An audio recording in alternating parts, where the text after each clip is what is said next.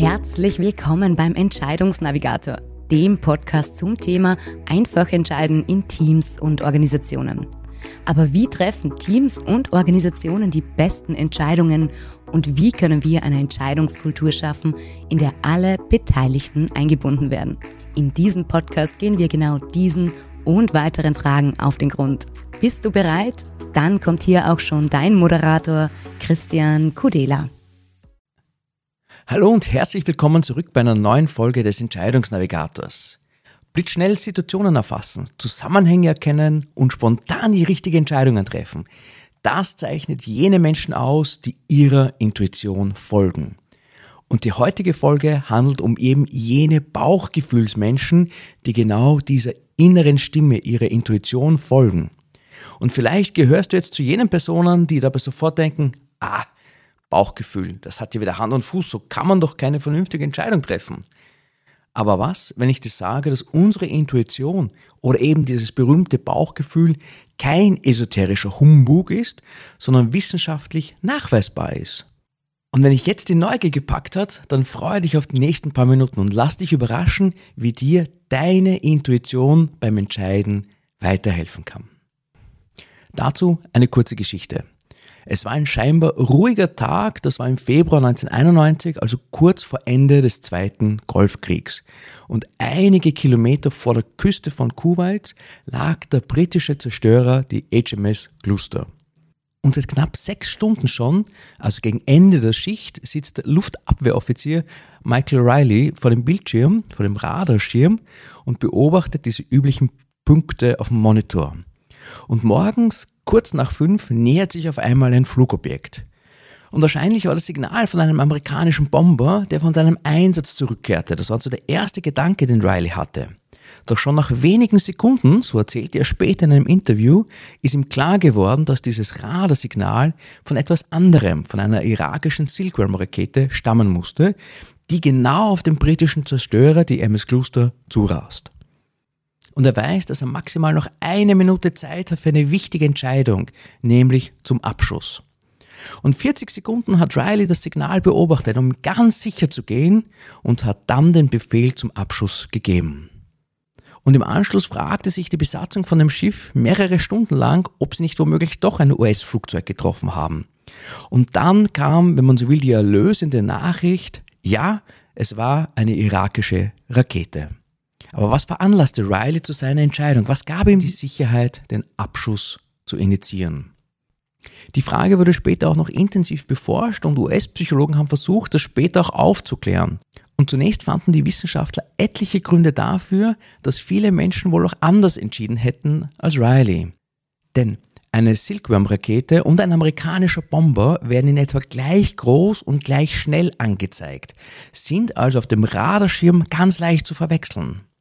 Zudem hatten die Kampfjets aufgrund der Kriegssituation in dieser Zeit ihre Transponder ausgeschalten. Transponder ist das System zur Identifikation von Flugzeugen, dass man weiß, welche Maschine ist das, und das Freund-Feind-System, das war ebenfalls abgedreht. Auch die Flugroute konnte keinen Hinweis geben, denn die Bomber flogen häufig über die irakischen Raketenstellungen zurück zu ihren Schiffen. Und noch dazu verzerrten Rauchpartikel von den brennenden Ölfeldern das Radarbild. Riley selber hat angegeben, er hat es einfach gewusst. Ich habe eine Art Bauchgefühl gehabt, das war eine intuitive Eingebung, die mir und vielen seiner Kameraden das Leben gerettet hat. Soweit zur ersten Geschichte in der heutigen Episode. Das wirkt irgendwie fast magisch oder nahezu unerklärlich.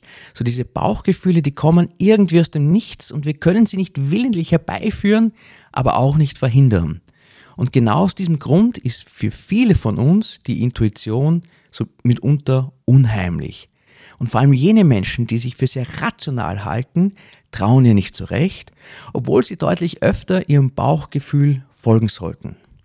Dass wir öfter diesem Bauchgefühl folgen sollten, hat der Psychologe Gerd Gigerenzer beobachtet und er sagt auch, Manager treffen fast jede zweite ihrer wichtigen beruflichen Entscheidungen intuitiv.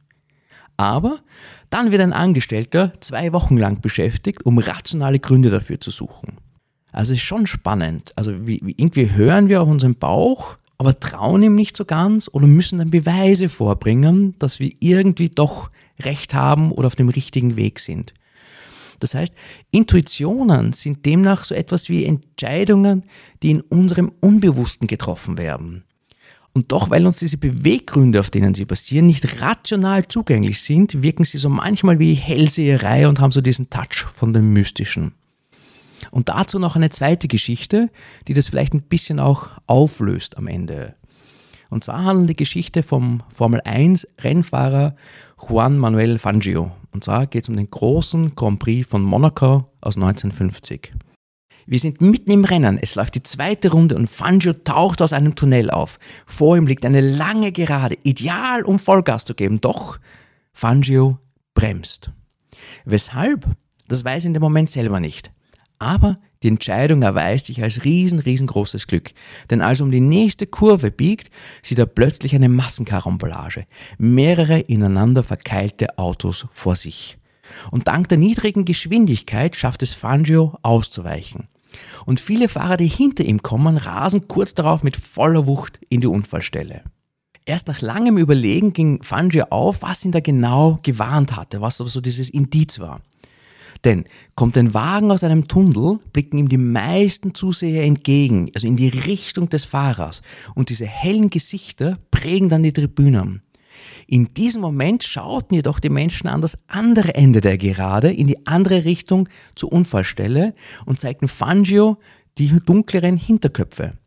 Und unbewusst registrierte Fangio genau diesen Unterschied und erkannte es als Abweichung von einem bekannten Muster, interpretierte es augenblicklich als Gefahrensignal und drosselte sofort seine Geschwindigkeit.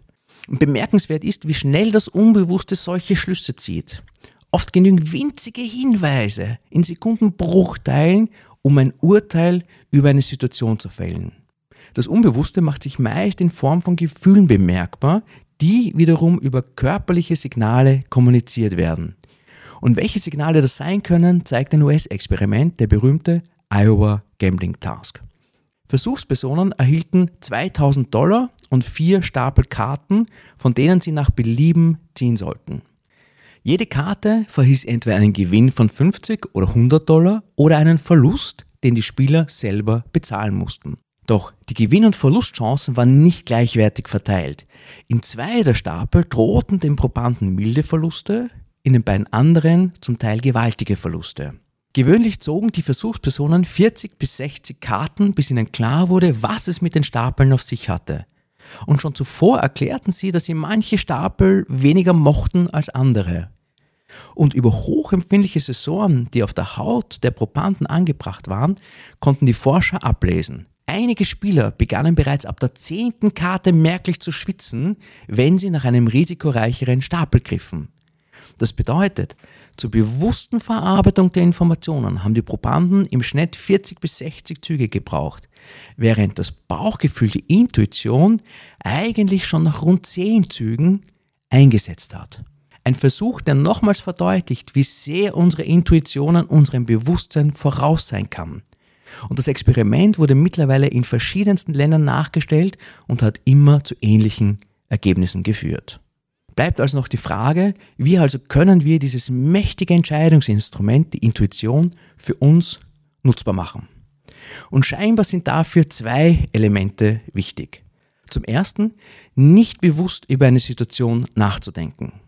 Und zweitens, auf das Bauchgefühl hören und achtsam sein, was uns die Intuition sagen will. Und dazu möchte ich dir noch eine ganz konkrete Methode vorstellen, eine ganz einfache Methode, wie du das in deinem Alltag umsetzen kannst. Und zwar der Münzwurf. Der Münzwurf ist einer meiner persönlichen Lieblingstechniken, wenn es ums Entscheiden geht. Und gleich vorweg, das hat nichts mit Zufall zu tun. Und der Münzwurf funktioniert denkbar einfach. Du bist in einer Entscheidungssituation, ja oder nein, A oder B, oder im Flieger müsstest du dich entscheiden, Chicken oder Pasta, und du sagst, Kopf ist das eine, Zahl ist das andere. Du wirfst die Münze, fängst sie und schaust, was oben liegt. Und in Wirklichkeit geht es nicht darum, was dir die Münze, also der Zufall, sagt, das eins zu eins umzusetzen, sondern in dem Moment darauf zu achten, ist es ein Yay oder ein Nee. Also freue ich mich über das Ergebnis oder nicht? Und dann gibt es vielleicht so findige Köpfe, die sagen, ah, machen wir zwei aus drei und wenn es dann nicht klappt, machen wir drei aus fünf. All das sind Hinweise, die aus der Intuition kommen. Freuen wir uns oder nicht? Und dementsprechend sollen wir dann auch die Entscheidung treffen. Mit diesem Münzwurf tun wir so, als würden wir die Kontrolle abgeben. Wir tricksen uns also ganz bewusst aus, um das Unbewusste zu aktivieren. Das Beste daran ist, wir brauchen eine Münze und es geht schnell. Also, wir tun so, als würden wir die Entscheidung auslagern. Das hilft uns zum einen, dass wir auch unserem Bewusstsein signalisieren, alles gut, da kümmert sich jetzt wer anderer drum, da brauchen wir nicht mehr darüber nachzudenken. Und in dem Augenblick, in dem die Münze in der Luft ist, fokussieren wir auf das Fangen der Münze. Also die eigentliche Entscheidung wird in diesem Moment ausgeblendet. Und da ist Platz für das Unbewusste. Und das zeigt uns dann genau eben jene Emotionen, freuen wir uns oder nicht, also wie wir mit der Entscheidung einverstanden sind oder nicht. Also einen besseren Hinweis aus der Intuition können wir gar nicht bekommen und den sollten wir auch ernst nehmen. Mittlerweile gibt es viele Literatur, viele Studien und noch mehr Hinweise dazu, dass an diesem berühmten Bauchgefühl an unserer Intuition wirklich etwas dran ist. Und die Mannschaft des britischen Kriegsschiffs, die H M S Gloucester, die hatte damals wohl schlichtweg Glück, dass an jenem besonderen Tag im Februar einundneunzig Michael Riley vom Radarschirm gesessen ist. Und wieder und wieder spielten die Experten diese Radarbilder ab, bis sie eine Idee hatten, bis sie glaubten zu wissen, was ihn damals unbewusst gewarnt hatte. Es war eine Kombination aus Flughöhe und dem ersten Radarkontakt. Diese Kombination war geringfügig anders als bei einem Flugzeug. Dieser Unterschied war minimalst, winzig klein und wäre den meisten Menschen wohl entgangen. Aber Michael Rileys Unbewusstes aber hat diese Abweichung registriert von diesem gewohnten Muster und er hatte Mut, seinem Bauchgefühl zu folgen. Und ich glaube, das Wesentliche auch an dieser Geschichte ist, aber auch an der Geschichte von Fangio, Bauchgefühle geben uns eher Hinweise darauf, wenn etwas nicht stimmt. Das heißt, wenn die Intuition sagt, schlechtes Gefühl dabei, fühlt sich nicht gut an, dann umso mehr darauf achten, wenn es sich meldet. Und in meiner Wahrnehmung, in meinem Erleben blenden ganz viele Organisationen diese so starke Entscheidungstool, diesen wichtigen Mechanismus der Intuition aus. Und ich lade dich ein, probier's einfach mal. Wenn du nicht sicher bist, wirf eine Münze und schau, was dir dein Gefühl sagt, was dir deine Intuition in dieser Entscheidungssituation auf den Weg mitgeben will. Und wenn du mehr über die Macht und die Kraft der Intuition erfahren willst, dann findest du auch weitere Geschichten in meinem Buch Einfach entscheiden. Den Link und die Hinweise dazu findest du wie gewohnt in den Shownotes.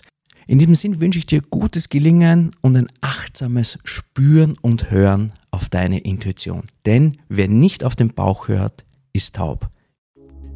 Das war die heutige Folge des Entscheidungsnavigators und ich hoffe, dass du wieder einige Impulse für dich mitnehmen hast können.